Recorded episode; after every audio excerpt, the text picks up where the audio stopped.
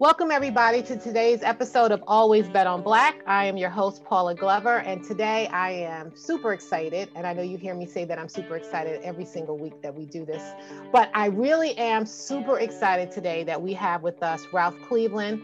He is the Senior Managing Director for Cleveland and Associates. He is also the incoming interim C E O of the American Association of Blacks in Energy. Um, Ralph is a just a phenomenal leader, um, a terrific friend. Um, and I'm sure you will find out in this time that we are speaking together, he has um, the distinction of being the person who I believe has the best laugh of any person you will ever, ever meet. So I do my best to try to get him to laugh because it just fills me with joy. Welcome, Ralph. Thanks for being here. Oh, no, my pleasure. Thanks for and, having me. And I know he just wanted to laugh, but he's trying to keep it quiet because yes, he didn't want to, he didn't want to give it to me. um, so thank you so much for joining Always Bet on Black. Um, I did not talk a little bit in my introduction about your career because I'm, I know we're going to touch on some of that. Um, and so for the audience's sake, I will let you know that Ralph has had a thirty plus year career um, in the energy industry, and he has held senior very senior level positions at A G L Resources, at NICOR Gas, where he served as its president, at A I G, um, and so on and so forth. So there's a lot for us to discuss. But I would like to start from the beginning, Ralph.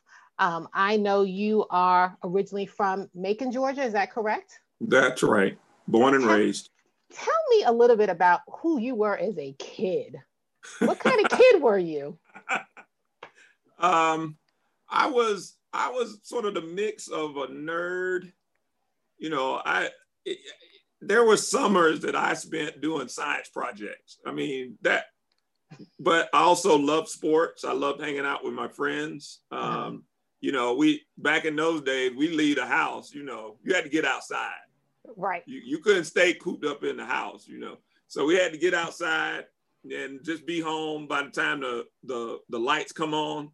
You know, mm-hmm. the, the street lights come on, and that was kind of the the life we lived. So, um, and, and, you know, developing the friendships there and, and um, you know, having developed a strong interest in building things and trying to understand how things work, that was always fascinating for me. And, uh, and so, I mean, I, I would test stuff up in the house, just see how it worked.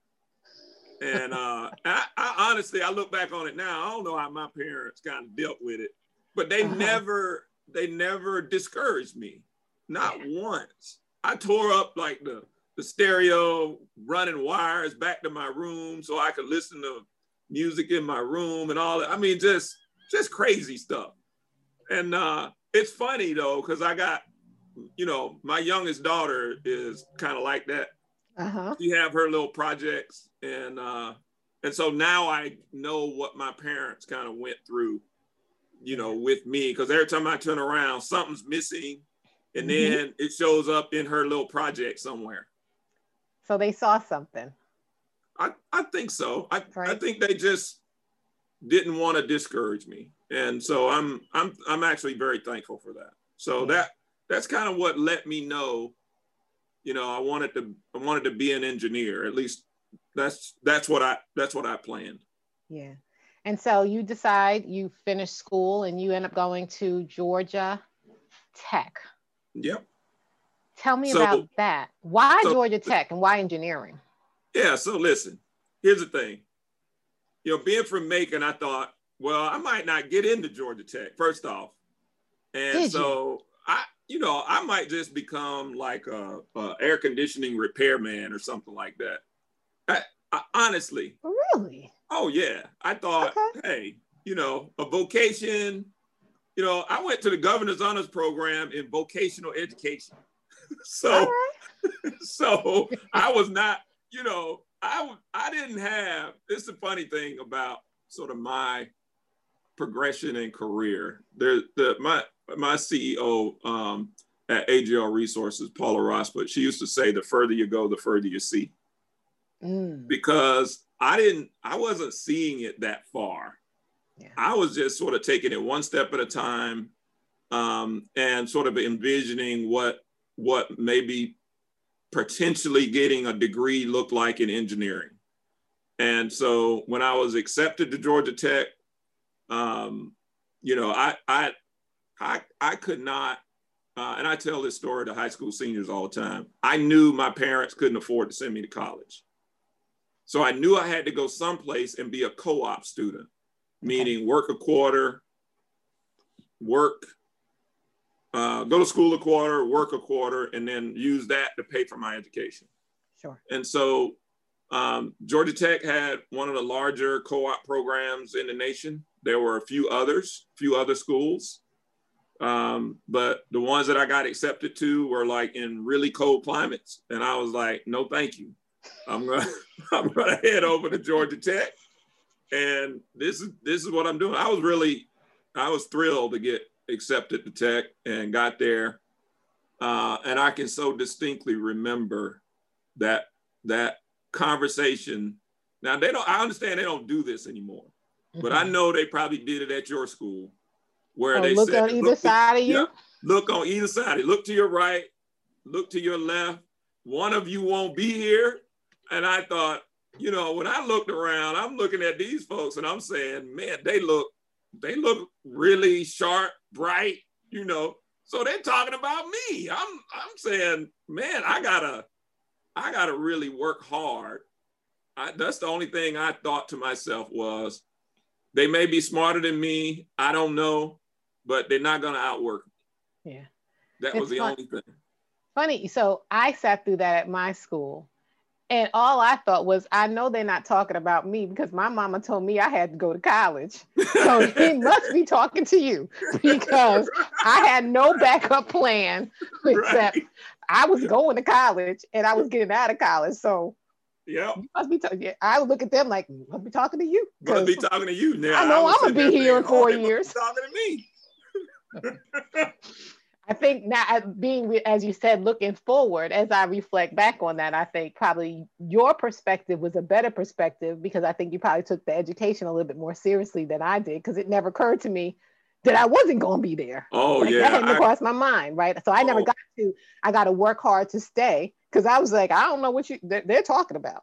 Yeah, no, I, I literally ran scared the first year. Now, you know, by the time I got to be a junior, I thought I had the hang of it, but Um, I literally ran scared that yeah. entire freshman year, uh, yeah. just because I felt like I, I was so far, I felt like I was so far behind everybody else, because when we went to calculus, I had no idea what dude was talking about. Mm. I, I literally had, I, he could have been Charlie Brown's teacher up there. I had no clue what he was. I, and so I would literally have to like stay up and study at least once a week all night, just so I could understand the material, because I wasn't learning it in the classroom. Mm. And so that's kind of how I got my started, start. And it turned out that that was probably the best thing for me, was to start a little bit behind everybody else and, and to run scared, because I learned to learn. I really didn't, I really didn't learn to learn like going through, um, you know, high school. Uh, you know, I was I was skating mostly. You know, it wasn't. It just wasn't hard. And mm-hmm. so to get to get to Tech, where right off the bat I felt like I was thrown in the deep end. Um, I, it was it was quite, you know, a shock, but it was the right shock for me. Yeah. So tell me a little bit, let's talk a little bit about this idea of learning to learn. Oh yeah. Right, because that, that's a skill. And would you say that that's something that you've continued to do throughout your career, or is it that it got you through your education, graduate school, et cetera, and then you didn't need it anymore? No, I, you know what I would say? Um, I learned this uh, probably when I was making my transition and thinking about, um, I wanted to do, you know, I wanted to move from just being a sort of technical expert and a fully qualified engineer to a leader and a manager. There was, there was um, some things I ran across that I thought were extremely um, relevant to making that transition. And it was, you know, in a in a changing environment, there are three things we all have to do. One is learn to learn. Um, the other one is learn to relate to as many type different people as you can. And then the last one is learn how to make good decisions. Ooh.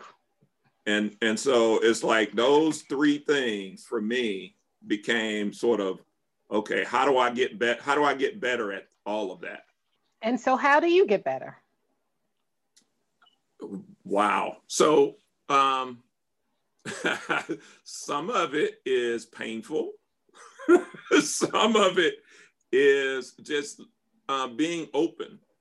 Okay. Uh, being open to, to new experiences, um, being open to learn more about uh, others, be, being, um, uh, and, and the, I can say this, for me as an engineer, I had to learn how to leverage my um, imagination to, to be empathetic. And because as an engineer, you're dealing with things, you're, you're problem solving. Um, and, you know, honestly, people were a mystery to me. Really? Oh my gosh, yes.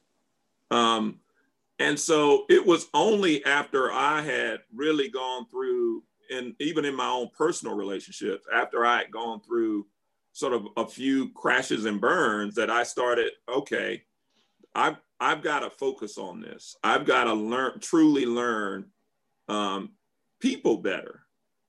And you know where I had to start was learning myself better. Hmm.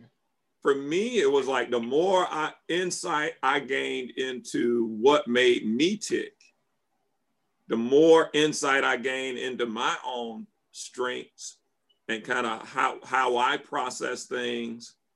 It, it, it, it was, It was very gratifying to all of a sudden learn that, well, you know, how that might relate to other people. Not only how other people might be similar, but also how other people might be different. And because of those differences, how they might respond differently in different situations. And all of a sudden, for me, that awakened my imagination to be able to put myself in others' shoes in a lot more effective way, I would say, than I ever had before. That was like a, a key, uh, a door opening for me. Yeah. Like, and, and I've since learned that that's kind of the way it works. That, yeah. we, you know, we, at some point, now some people are much better at it. If you're, that's why I always say I'm a recovering engineer. Because that's why I use that phrase. Because if you're if you're an engineer and you live in the world of things, and that's what you get really good at, you know, you're you're not focusing on and learning people. Not only that, I'm a guy, so you know. Let's unpack that one in the next hour. Yeah, but and and it, and I and I learned that you know I had I I had. sort of the limitations of being a guy, mm. and what that means just in terms of how I, pro the fact that, and I had to learn all of this, Paula, like the fact that I had to learn that it takes time for me to process my emotions. I had to learn that. Yeah. Um, and even with my son now, I try to tell him, look, dude, don't, do not keep your emotions all pent up inside. You got to learn how to process it. And I know right now, he got no clue what I'm talking about. Yeah. But I know over time, he will, he will have, he will, it will come a time when those words will ring true for him. Yeah.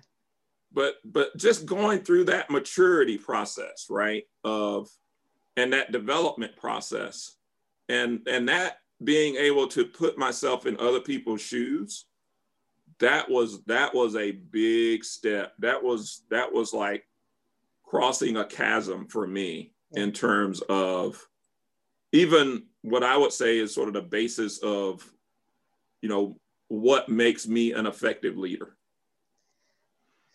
So because this this idea of taking kind of what I'm going to describe as you taking the time for real self-reflection, right? Kind of understanding who you are, how you think about things, how you interact with people. As you went through that process, were there things that you discovered about yourself that surprised you? Like, did the process end the way that you thought it would? Or do you, did you say, oh, you know, I hadn't, yeah, this is something about me. And, and I always find for myself, there are always times when you, you know, you have a moment of self-reflection, or because you have children, your child will parrot something back to oh, you yeah. about you that yeah. you'll be like, oh yeah, I mean, oh, it, that it, is it, true. Oh yeah, it happens all the time. It could, for me, it can come through the kids, mm-hmm. or it could come through a dream. Like, really? Yeah, it's like, okay, here's how I was reacting and responding in that dream. Here's what, I mean, it's some some crazy situation, right? Mm-hmm. That would never happen in real life, but right. it's it's like, you know, just that sort of reflect, you and you hit the right word. It's that reflection of, oh man, um, that that's something about me I didn't really realize. And most of the time it's, I didn't realize that was different. Give me an example. I, I mean, honestly, uh, it took me a while to learn what my strengths were. Really? Oh my gosh, yes. How, how, how long did that take?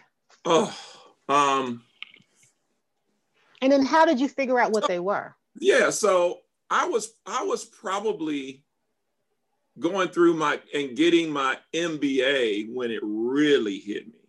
Mm. And the reason it hit me is, I mean, like I said, at Georgia Tech, I was running scared most of the time, and so so I really didn't have time to sort of reflect on, oh man, you know, there's some of this stuff that I'm really good at. It was just, man, I got to get these grades. I got to get up out of here. I got to get a job. I was just, yeah. that's, it was that sort of sure. focus. Mm-hmm. And so when I went back to grad school, I already, I was married. I had kids. Um, I was going to Tulane. Uh, I was, I was working and, and I was, I was a first line supervisor. Mm. And so I, there were times when I would be, Uh, struggling, you know, as a first line supervisor, because there were still some things I needed to experience and and get to know and understand just about leadership. Mm-hmm. Um, but I can remember sitting in that class thinking, and and it was just, you know, the interaction with others and the um, the way I was processing things, and and the value that I felt like I was bringing to my group. In the group projects, mm-hmm. I really began to see that it was different and how it was different. Okay. And that some of these things that I had not given a lot of thought around, um, the whether it was the conceptual thinking, uh, whether it was, you know, being able to um, see both, you know, the, the, the pieces and the whole and how they interact, sort of what I would describe now as systems thinking. Okay. That, that those were um, skills, abilities, or I don't know what capability, I don't know what you'd call them, but but that I, I those were things that I was good at. Um, and also over time, I've learned that something that almost comes a bit natural for me in terms of encouraging other people. Mm-hmm. I did again, I didn't realize that was different. You know, I was just doing what in in in my mind w- would be, you know, what I would want other people to do for me in a similar situation. Okay. Um, but over time, I've I've learned that these things um, that maybe come a bit more natural to me once I kind of got the keys. Like I said, I was able to make that sort of leap of applying my own imagination uh, and con- conceptual skills uh, to how people respond, react, behave, and even learning a bit more about how people grow and develop. Um, you know, encouraging people to take that next step, um, encouraging people to see it bigger, encouraging people to um, reflect on their own strengths and abilities. Because the one thing I would I would say is, um, and I can I can just see the wheels turning when I do it, because now I know, like I know the the like the triggers for me. Uh-huh. And I, I tend, I don't know why it is, but I tend to remember those either milestones or, or, or um, sort of the, the, whether you want to call it either a fork in the road or um, a road sign for me in terms of my own growth and development. I tend to remember those, like the epiphany that I had that turned it for me, okay, or the, when the light switch came on for me. Like, and I can see it sometimes when I'm when I'm sharing with others or I'm encouraging others. Like, I can't tell you how many times when I've had conversation, like, you know, your, your normal like performance reviews uh-huh. with, with employees. I can't tell you how many times when I make this one statement, I can tell those who really take it to heart versus those who just, they it didn't click for them. And that is, look, I know you, in your performance review, you want to hear all about the things you got to improve. And most people want to spend all their time talking about that and what they can do to, to get better. But I want to have also a conversation. I want that to be twenty percent of our conversation. I want eighty percent of our conversation to be, here's the stuff you just knocked out of the park. Yeah. And I, what I want you to do is take that stuff, and I want you to expand on it. I want you to have even greater impact in the organization and in the world using that stuff. Because let me just tell you, that's different. Yeah. Yeah. It's like, if that light switch ever comes on for people, I just feel like that's a big deal. Yeah. It, it is a big deal. And I don't know, I'm sure you're familiar with StrengthsFinders. Um, but that's what they actually talk about, that we spend a lot of time trying to get better at the things that we're not good at, when we really should spend more time getting better at the things that we're great at already. Yep. And that, that exceptionalism is actually far more valuable than trying to make yourself really good at something that maybe you just aren't good at, because it's okay not to be good at things. It's okay that's that right. You're not great at everything. That's right. Right. And, and no, I hadn't heard of them, but I will look them up now. Yeah, the book StrengthsFinders. So okay. It really focuses, it's a test that you can take that tells you what your strengths are based on your personality. Oh, look at that. Yeah. Um, but it's all built around this idea that we shouldn't be trying to make people force, well, make people focus all their attention on things they're not good at. Right. When they should really be leaning into their strengths. Absolutely. And become exceptional at those I, things. I, I've seen that so many times, that one, once once you once that clicks in for people, their contribution level just goes out the just it skyrockets. Yeah. Uh, but you got to have somebody, because again, I can I can remember those times when I didn't know what my strengths were. And I didn't really know what was different about the way I process things.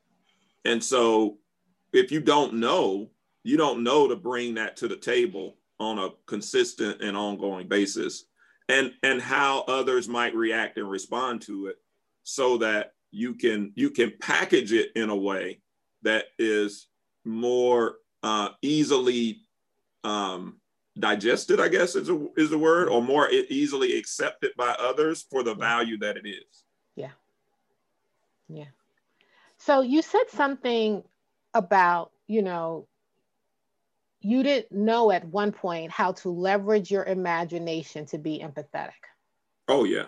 I'll share a little bit more about what you mean by that. And I, I love just even how you phrased it, right? Leveraging your imagination to be empathetic. Yeah, I mean, empathy is truly that thing of being able to come alongside someone and and imagine, put yourself in their shoes and imagine how they feel. Yeah. Imagine how they feel. And if you can imagine how they feel, then that awakens at least some level of um, empathy and compassion. At least it does for me. Yeah. And um, actually what I find is the more I'm in touch with, you know, my own sort of emotions and kind of the ups and downs that I go through, the better I'm able to recognize what's happening with others.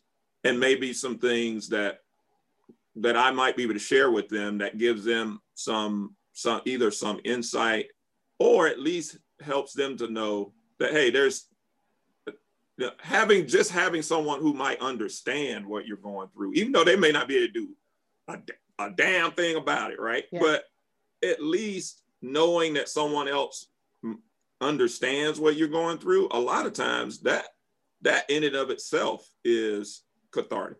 Yeah. Yeah. So look, sticking with that side, this this topic around empathy, talk to me a little bit about how you use that in your own leadership. Yeah. So, and and literally I'm still, I still lapse back into my sort of engineering because I, I can easily go into task mode. And when yeah. I'm in task mode, it's like, we got objectives. I'm, I'm like, I'm hard driving. Um, you know, we're going to get these results, you know, that I'm in that mode. Yeah. Right. And I'm driving myself as hard as I, I, you know, challenge other people. Sure. And so there are times when I will slip into that and not apply my imagination to put myself in other people's shoes because I'm, I'm using it at that point. I'm, I'm suffering from that male thing. I can't do but a few things at a time, at least well. And so I'm in task mode and I'm getting it done. And honestly, it takes people around me that know me to kind of, you know, pull my, either pull my coattail or pull out the two by four and say, wait a minute, you're not, you're not paying attention to what's happening with these people around you. Yeah. And so and now once, once I get that signal and I stop and I reflect and I apply my imagination to put myself in other shoes, then it all clicks for me. Then I can say, oh, okay, here are some things I need, I need to personally do to adjust as a leader. But then also, here are some things I might need to do to either encourage or to challenge differently or adjust my leadership style based on the subjective views and what other people are going through.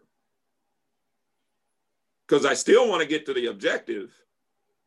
But now I'm, I'm actually being, at that point, I'm being a lot more creative about how to even craft the messaging, right? Yeah.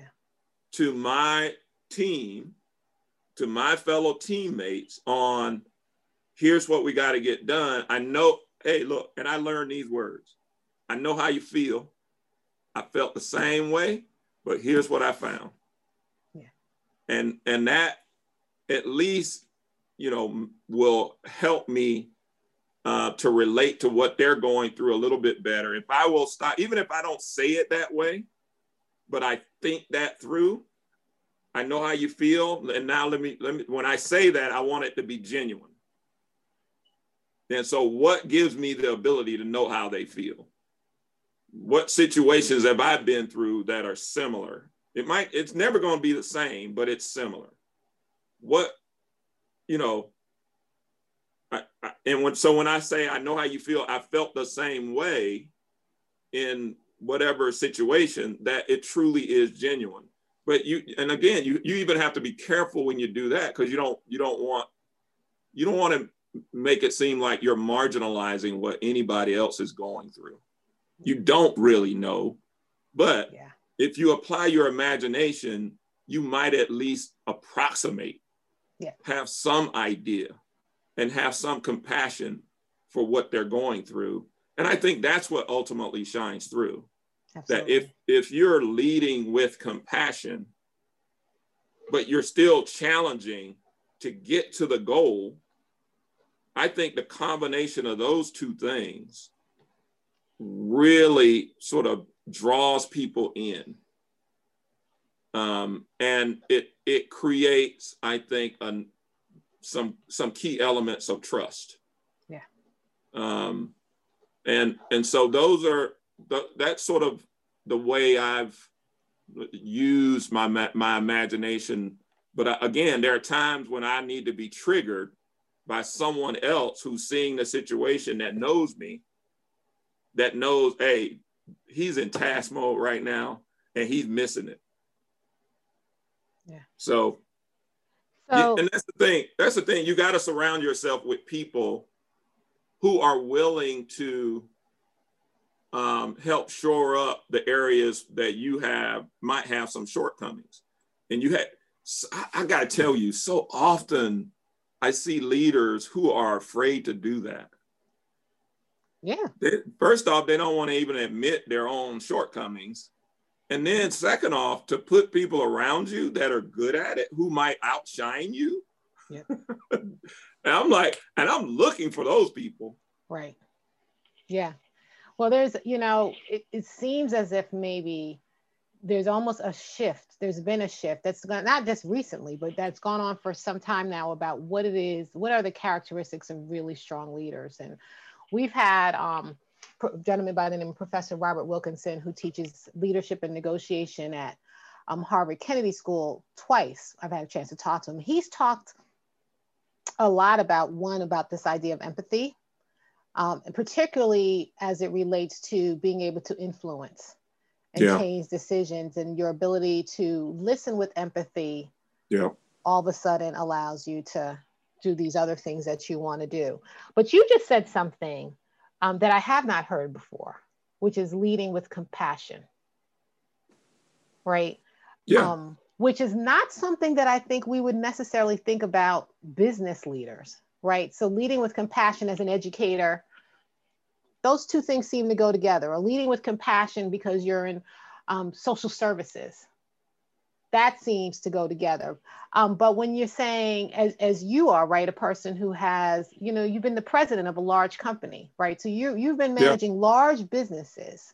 Right. What does leading with compassion look like for you? And then why? Why would you lead with compassion? And then tell me, like, just show, tell us what that looks like. How do you do yeah. that? Yeah, well, let, let me, let me, let me just tell you a premise of mine. And that is, and there's probably, there's a book out there, I think, of this title, you know, Business at the Speed of Trust. Mm. And so you, when it truly, if you look around and you see the dynamics of what happens within any sort of leadership team or uh, work team and, and that sort of thing, if there's no trust, th- things just can get sideways so quickly. Yeah.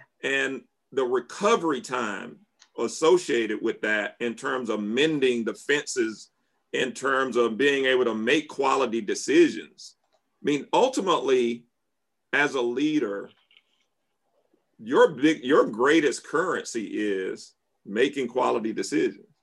Hmm. And so if, if you're not making decisions in a way that creates a bond and a trust, at some point, when things get sideways, it's going to be difficult for you to recover. And And we all go through, we, there's going to be challenges, there's going to be hiccups, there, I mean, there are going to be these things that occur. That's part of life. That's part of achieving anything. Because if it was easy, everybody would be doing it. So, so you're going to have challenges, and, you, and you're, you're going to reach a point where, you know what, um, you know, we're, we're at an impasse and we got to make a decision. And guess what? It, it, at this point, I can't, I can't wait for the group to get there. I got to make a decision. It's not a democracy. Right. How many people are going to follow you? How many people are going to make that decision work? How many people are going to make that decision stick? And if you're not leading with compassion, the only other thing you got then, because I, I, I just don't believe in the long run the other way works, which is leading with fear. Yeah. I, I just, I, I don't think it works in the long run. Yeah. And so, and, and honestly, you know, a big part of the reason I do it that way is because I want to be able to sleep at night. Okay. Uh, yeah. I mean, it just, um, and that does, again, that doesn't mean that you don't have to make some tough decisions. But if you make the tough decisions, and even knowing that it's going to have a negative impact on some people in the short term, you know, as a leader, you got to make those calls and you got to make that decision, and you need to make them in a timely manner. You don't need to put it off. Yeah. I, I, I tell people, look, bad news is not like wine. It does not get better with time. Pull that Band-Aid off. Yeah, you got to deal with it, make the decision, make the decision you needed to make, and move on. And you see so many people just really struggling with making a decision. It's like, I and I tell leaders all the time, I'd rather you make a decision and me give you feedback than sit and stall and make no decision. Yeah. It's easier to steer up a, a, a car that's moving down a road. It doesn't matter if you're stalled, you're not making progress. I can steer it better if you're making decisions and keep moving. Yeah. So then how do you get those who are working for and or with you to not um, fear decisions that they're going to have to make, or fear the re repercussions of a decision that may not, right, turn out? I, I love this phrase of the power of the pivot. And with my team, I'm always saying, if it's a mistake, it's fine. What's the pivot? Like, yes. I don't like getting hung up on the mistake. I say, this was not the right decision. It's right. been made. We don't really, we can talk about what happened later, but let, what's our pivot so that we can keep uh, pushing absolutely. forward. But how do you instill confidence in people to be able to do that? What is it well, that you need to show them so that they take that on? Yeah, and I've, I've seen this dynamic play out in so many different ways. It's yeah. just, um, it, it's, it's, it's kind of amazing to watch, because you, you'll see people, um, to your point, number one, either not make a decision, but what I see most often is when there's, when there's that sort of uh, fear sort of permeates the organization or the team with mm-hmm. respect to that, is you'll see people, a decision is made and there's all kinds of unintended consequences going on, but nobody won't say anything. Mm. And so um, you, you have to, as a leader, you have to create an environment where it's okay to learn. Let's learn. I'm, I don't know about other people, but look, when I make a mistake in some decision I made and, and I'm suffering the unintended consequences thereof, a lot of times I don't want to go through that shit again. Yep. So I'm all about how much can I learn from all this right here while I'm sitting in this rubble? How much stuff can I learn yeah. so I don't have to go through this again? Well, look, because you're in the rubble already. Yeah. Maybe like, get as much as you can out of it. You get as much as you can out of that situation, so I ain't got to do this again.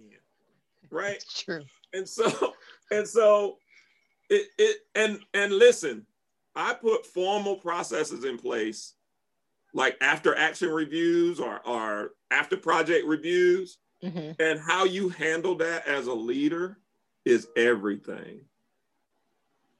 Because I, if if I'm if I'm looking for who, if I'm hunting who to hang, if I'm looking to place blame, right? If I'm doing that, I can pretty much hang it up. Nobody's yeah. coming to me telling me any bad news. It, hey, it's just like that, the Wicked Witch of the West and, and uh, The Wiz. Mm-hmm. Don't nobody bring me no bad news. Goodness, look at you quoting The Wiz, not The Wizard of Oz. For that, our listeners. It, it's so true though. Yeah. Like, you know, if that's the environment you set up, if you set up an environment where you don't want to hear bad news, guess what? People not going to tell you the truth. Yeah. People not going to tell you what's really happening. Yeah. And now you're operating and making decisions that have may have little to do with the reality of what you're dealing with. Yeah. And so you want people to be ground. You want people with an aspiration towards the future and what you're going to create, but you, at the same time, you want them grounded in reality and telling you what's really happening. So that when you map out your strategy and your plan, you're starting from a place of knowing where you're starting from. Yeah. You can't get to, you can't get to point B if you don't know where you are at point A. Yeah. So that's my, that's for me, that's the big thing around creating what I would describe um, as, and again, some of these terms, people use them all the time. What I don't see a lot of times is people actually putting it into place, and that's a learning organization. Okay. How do, how do you get collective learning in an organization where we're willing to sit down and talk about what went wrong, what went right, what are some things we can learn for this, what are some things that we can change about the disciplines we have in the organization that's going to help us be better the next time, so that we're constantly not only learning, but we're constantly taking that learning and getting better and better over time. Yeah. And that that improvement over time is what's going to set you apart. Yeah. So that would, I think, suggest to me that in an organization, because what you've described is a, a particular organizational culture, right? Um, yep. That then you as a leader, right, if you're the C E O, also need to make sure that you have a team who adopts those types of values and leads in the same kind of way. And, you know, in recent times, we've heard a lot about the importance of vulnerability, um, authenticity, um, transparency, um, as it relates to leadership, that leaders sh should have those, those traits and be able to demonstrate that. Those are not things that I think, certainly when I started my career many years ago, those were not the words that you would have heard describe a leader, right? You have yeah. being vulnerable and authentic, being transparent with with people. And, there, and and there's a balance to all of that, I think. Um, yeah, there probably is. Yeah, I think I think there's a certain um, distance that a leader needs to have, mm-hmm. just even to maintain your objectivity. Yes. Right. And so and and and. people need to know and understand that, that as a leader, you have to maintain that objectivity. Um, and, and it's not a good thing for your leader to be caught up in all the subjective views of the world. It's like, you gotta maintain some objectivity around what you're doing.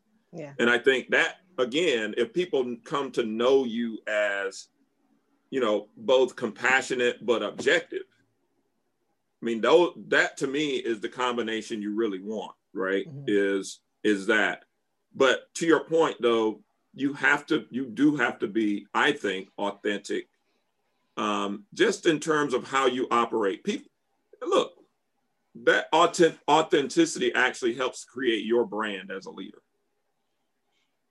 Yeah. The the the more you're willing to show and share with people around the, you know, who the real you is, the easier it is for you to maintain your brand. Yeah. They, they kind of know how you make decisions. To your point, they know what your, your own personal values are. They know what your buttons are. Mm-hmm. And, and, you know, even to the point where they, they know what your triggers are. Like, you know, there, there are times yeah. when, and we all do it, right? Man, is the boss in a good mood today? Yeah. You know, you you you you all it, it go it happens, and you know kind of what triggers. The question just becomes, you know, when any of us are triggered, how quickly do we recover? Yeah. And do people know that you're willing to come back and even apologize? You know, for a situation that where you might have been triggered, where I was triggered, and I'm like, you know what? I just couldn't process what you were telling me at the moment. Yeah. And so those are, though, I think those, that ability to give people a window into who you are, I think, I think that's pretty important, but it, but it also, it builds the element of trust. But for those leaders that have that element of trust, it also gives your, the, the leaders who have decided uh, to trust you uh, with the mantle of leadership. It gives them the permission also to be authentic with their people. Yeah. It gives them permission, you know, to express what their values are. And what, what my goal is in, in a lot of instances is, is to understand the folks in my organization and the folks that have entrusted me with leadership enough that I understand them enough and I understand what motivates them enough to craft a shared vision that's going to excite them. Yeah. That, that, that, that that's a part of what I need to do as a leader. And, and so, and I, and, and so much I've got to spend time with, with those folks to understand that, mm-hmm. um, and understand what that shared vision, that's again, where um, I can use my creativity and my imagination to like imagine and project forward a world that we build together, that they're excited about the potential of creating that with you. That that's when I think you really have, you know, crafted a, a vision or a shared vision that really works for the organization and works for your people. Yeah. And do you think it's important that whatever your organization's vision is, in some way aligns with whatever your own personal beliefs are? I think, do you think you that have those to... two things have Go ahead. Have to be together. I was going to say, do you think that those two things really do need, do they have to go together, or is it just better if they go together? Better, together. Uh, they, better. they don't, I don't think they have to. I, mm-hmm. I think, uh, I mean, it's, people buy into, you know, accomplishing goals and objectives all the time for, I mean, you know, they might do it just for, hey, I'm getting a bonus. Okay. Um, and so, but what, here's the difference. The difference is I can provide you with incentives and I can, you know, provide bonus structure compensation and, and I can put in place, you know, um, uh, disincentives for the behavior I don't want to perpetrate or have multiply in the organization. Um, you can do all of that, but that I have come to realize that that only gets you but so far. That what you really want is people to truly buy in. Yeah. What you really want is people to recognize when the structures that we are operating within are actually getting in the way of us achieving our goals versus living with that structure and everybody know you can't get there from here. So how do you get away from the, but that's the way we always did it? Because that's a big chunk of the structure kind of getting in the way. Uh, no question about it. And, and I see it, I see it all around us. You people buy into just all kinds of expectations around how things ought to work based on how they worked in the past. Mm-hmm. And, and you really, I, you know, uh, I, I've had this conversation with, with a buddy of mine around this, and we talk about this this leadership thing all the time. You know, people either gonna gonna uh, be motivated by, driven by their own personal internal values and a vision associated with that in terms of change, mm-hmm. or you know what, they're gonna have to be on what they think is a burning platform. You know, that, that's just kind of the way it works. Yeah. Otherwise, you know, we get comfortable. If you don't have anything that's motivating you to go out and create something different, if you don't have that every day, then, you know, hey, look, we're fine the way we, I can't tell you how many times I've heard that. Yeah. You know, particularly in the utility industry. Yeah. Oh, we've been doing it like this for a hundred years. Why do we got to change it? Yeah. And so uh, being able to craft that vision for, for people and help them understand. And here's the thing. I also, I also, I keep a repertoire of stories that I share with people. Uh-huh. um, around how you can get yourself in a bind if you're not willing to change.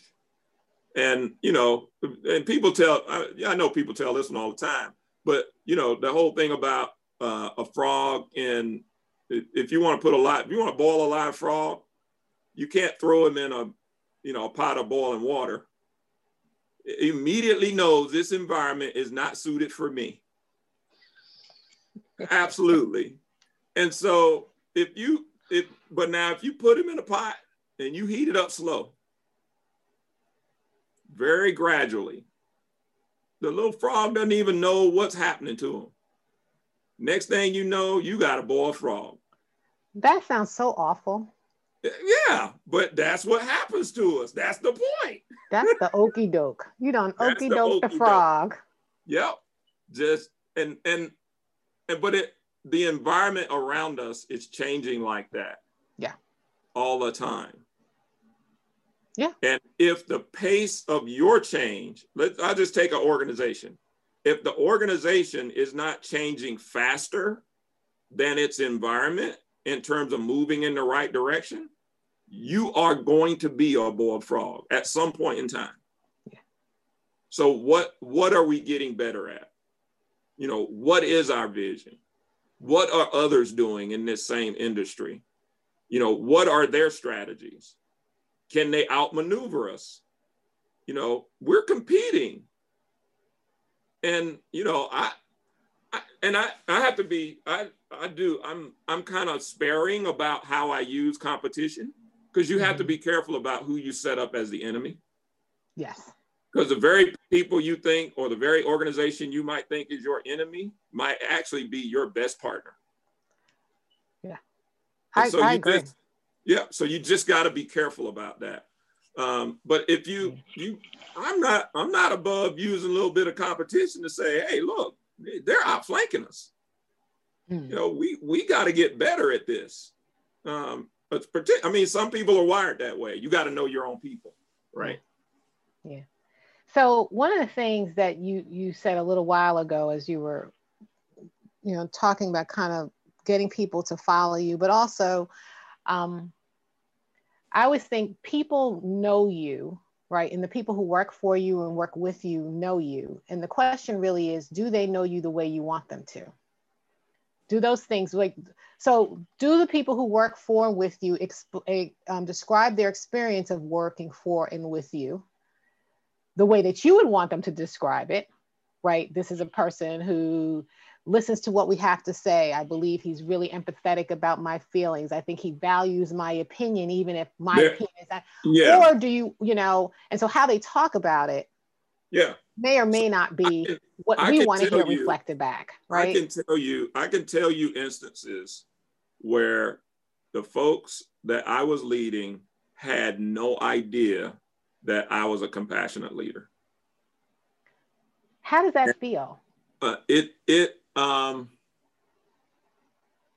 How would I how would I put it? I, th- those are times when I'm I I. purposely shift into task and objective mode because the situation requires it. Okay. If you're in a situation where the organization truly, you know, it needs to go through a, a set of changes that the organization true has never been through before, and the, you know it, you need to do it in a time frame when you can't explain it fully, that people are gonna accept it and and think that that's this was the right decision and so on and so forth, but you know the organization needs to make those tough decisions so that you can move on. You know, it it takes a while for people to believe that you are that compassionate leader that will listen and so on and so forth, because the the situation in that particular point in time required you as a leader to go ahead and make the tough call. Um, and and you do, you have, there's some times when you got to shut the noise out to make the tough call so that the organization can move forward. Um, and so you, as a leader, you gotta, you gotta be willing to, you know, be in that place alone. Most times not. Most times you have an inner circle, you know, that understands what you're doing and why you're doing it and that sort of thing. And you need that as a leader. Every leader need that, needs that. But there are times when, as a leader, you need to be prepared to be alone. That that's a, a really big nugget. So it's taking me a minute because I'm, I'm processing. It's a good one. It's just, I'm like, that's true. Um, I'm going to pivot because I do want to talk a little bit about A I G. Yep. Right. And so you've been a leader in, you know, as we at, at, at A G L, as an executive vice president, as the president of NICOR, as a senior. What was your, remind me of your title at A I G, because I know I yeah. don't have it right. So I was the global, the global head of supply chain, business transformation, and customer operations. Right. So these are, I mean, very big jobs, a whole heck of a lot of responsibility, lots of different types of experiences. And now you're coming over to A I G, of which I am incredibly excited. Um, and I will tell you for a couple of reasons, right? Several reasons, actually. So first being just because I know you, and I just believe in my heart that there's not a better person out there. Well, thank you. Um, but also because I think the experiences that you have had are what is going to help the organization transform in some way. And I'm not sure what that transformation looks like on the other side, yeah. but I think it's here, and I think this is the right time for it. And I think you are the, the person to see how that shuffles through. And so I, I wonder if, if you could share some of your thoughts about, right, one, why A I G? Why, when you're doing all this really, really big, big stuff, would you come over to what is really relatively a very small organization? Yeah, and you, you could think of it that way. Um, but the reality is you're providing, A I G provides the voice for an entire community. Mm. And whether whether we have stepped into this role or not that I'm about to describe, what what I'm what I see is that our our leadership and us providing a voice here in the United States in this moment as the American Association of Blacks in Energy in this moment is really, really critical and needed. And to, to help others to understand um, and do something about the aspirations of our entire community, both collectively and individually. Um, that's a big deal for me. And not only that, but I don't think we realize to the extent, when I say we, I mean those of us who are Blacks in energy in the United States. Mm-hmm. I don't think we realize, and I think a lot of it just has to do with our, our day-to-day struggle, right? We're, we're struggling still to achieve equity and, mm-hmm. and have people accept the diversity that we bring to the table and and value it and all of it. We're struggling with all of that on a day-to-day basis. But if you think about it in a broader and bigger picture, there is so much we know about how this energy business works. And energy is an essential service. Yeah. It's essential all around the world. And we're part of a, we're part of a bigger diaspora. So if we're going to be the American Association of Blacks in Energy, you know, what, what could and should our impact be in the diaspora? What should our impact be in, you know, the Caribbean? What should our impact be in Africa? What, what should it be? We, we probably are the best trained of any in our di- diaspora. You know, we're probably the, you know, given, given our, given even our status, you know, within this socioeconomic structure, but when you put us in a broader perspective, right, of a global community, of a global diaspora, then you, I think you start to see that, for lack of a better, better way to phrase it, we're blessed. So now how do we become a blessing for others? How, how do we, how do we do that? And I don't have the answers to all of this. Right, right now, I just got questions. Yeah, but that's, so then you're really gonna love my next question, because I'm gonna ask you your question back. Yeah. How do you, um, because you, you talked a little bit about, right, the struggle that it is to just be Black in America, and yep. all those things that you, you, you deal with, think about, yep. worry about, et cetera.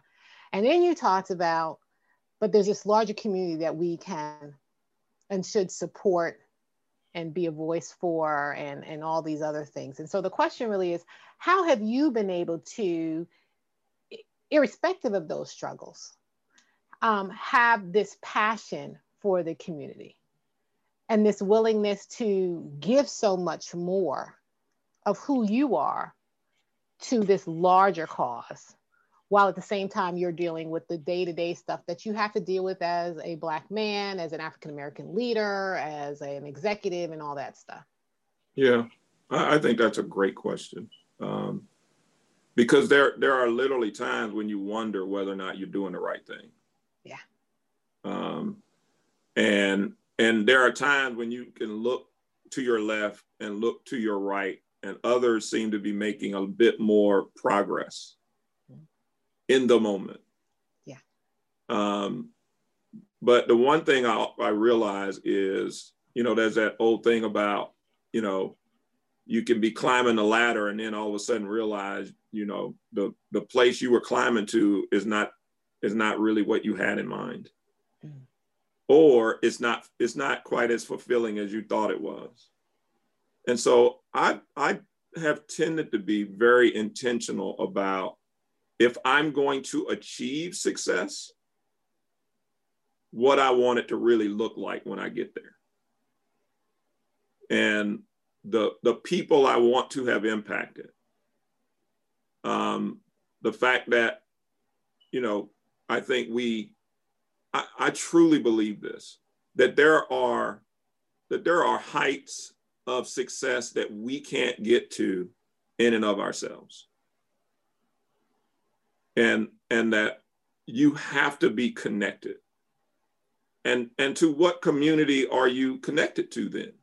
Mm. Um, and, you know, and we talked about compassion. I mean, is what, how much love do you have for your own, from where, from where you came? Yeah. Um, I just think that connectedness, and it's not, it's not just like any, any other race, creed. Well, I mean, I'm, I'm all about inclusiveness.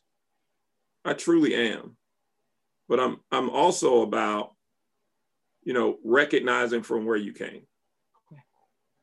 Um, and, and, and the fact that, you know, we are blessed. In spite of our struggles. Yeah. It, it doesn't mean it's easy, but, and we got a lot of work to do. And I, and I want, I want equity. I, I tell people, I, I, I mentioned this to a friend of mine, he bust out laughing. He said, I said, I'm not a mad Black man. I'm just determined and passionate. Okay. And so you, I think you have to have that, and you, and you have to, you have to realize that when push comes to shove, those that don't want you to succeed because of your race, you know, they're gonna, they're gonna always have, you know, their tactics and strategies for how to keep you and your whole community away from the table, away from the table of success. Yeah. And, you know, it's certainly my goal that we connect with like-minded people people who recognize, you know, what we have to get done collectively. And then it, and then it just becomes, now how do we organize ourselves, and having belief and faith that we have what it takes. We have what it takes. We are capable.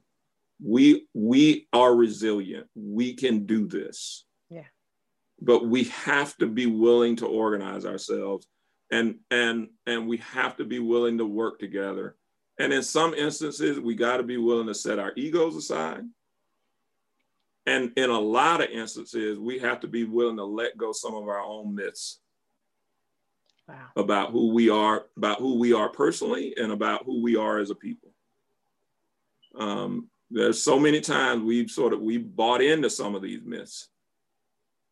And to the, to the extent, and this is just for me, to the extent that I can help any one, even one person realize that some of the myths that, that they have bought into is self-limiting and self-defeating.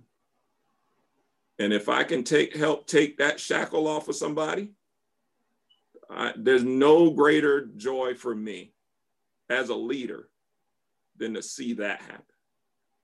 I want to do that for my kids.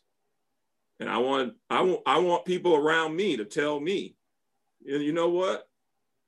Here, here's what I think's going on. Had you, have you thought about this? Did you know, you know, you were really good at this? You know, we need to encourage each other. Yeah. We need to, we need to believe in each other. And that, that don't mean I give you carte blanche. Right. You know, we right. got to be realistic about this thing too. Right. But, but we got to start from there and then adjust according to what we see and how people react and respond.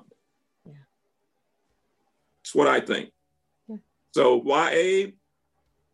Because I think it's the right organization in the right time with the right mission to make an impact in a field of human endeavor energy that I have spent, you know, my, um, um, I mean, my entire, almost my entire career mm-hmm. in this industry. So my, my thing is, man, why not eight? Yeah. Well, I'm just going to add that that's why you're the right person. So I appreciate you spending some time talking with me. Thank you so very, no, very, it's very my, much. My pleasure. And I will just say- Thanks for letting me share. No, I'm just- Whenever I'm at a place where there's nothing more for me to say, then I know that's the end. Then there's, and you know, you've known me a long time. For me not to have nothing yeah. else to say is yeah. quite the feat. That's right. So I would just say, you know, thank you, Ralph Cleveland. Um, and, and for those of you who are listening, I hope you have enjoyed all of our episodes of Always Bet on Black. Um, and we will be back in twenty twenty-one. Thanks.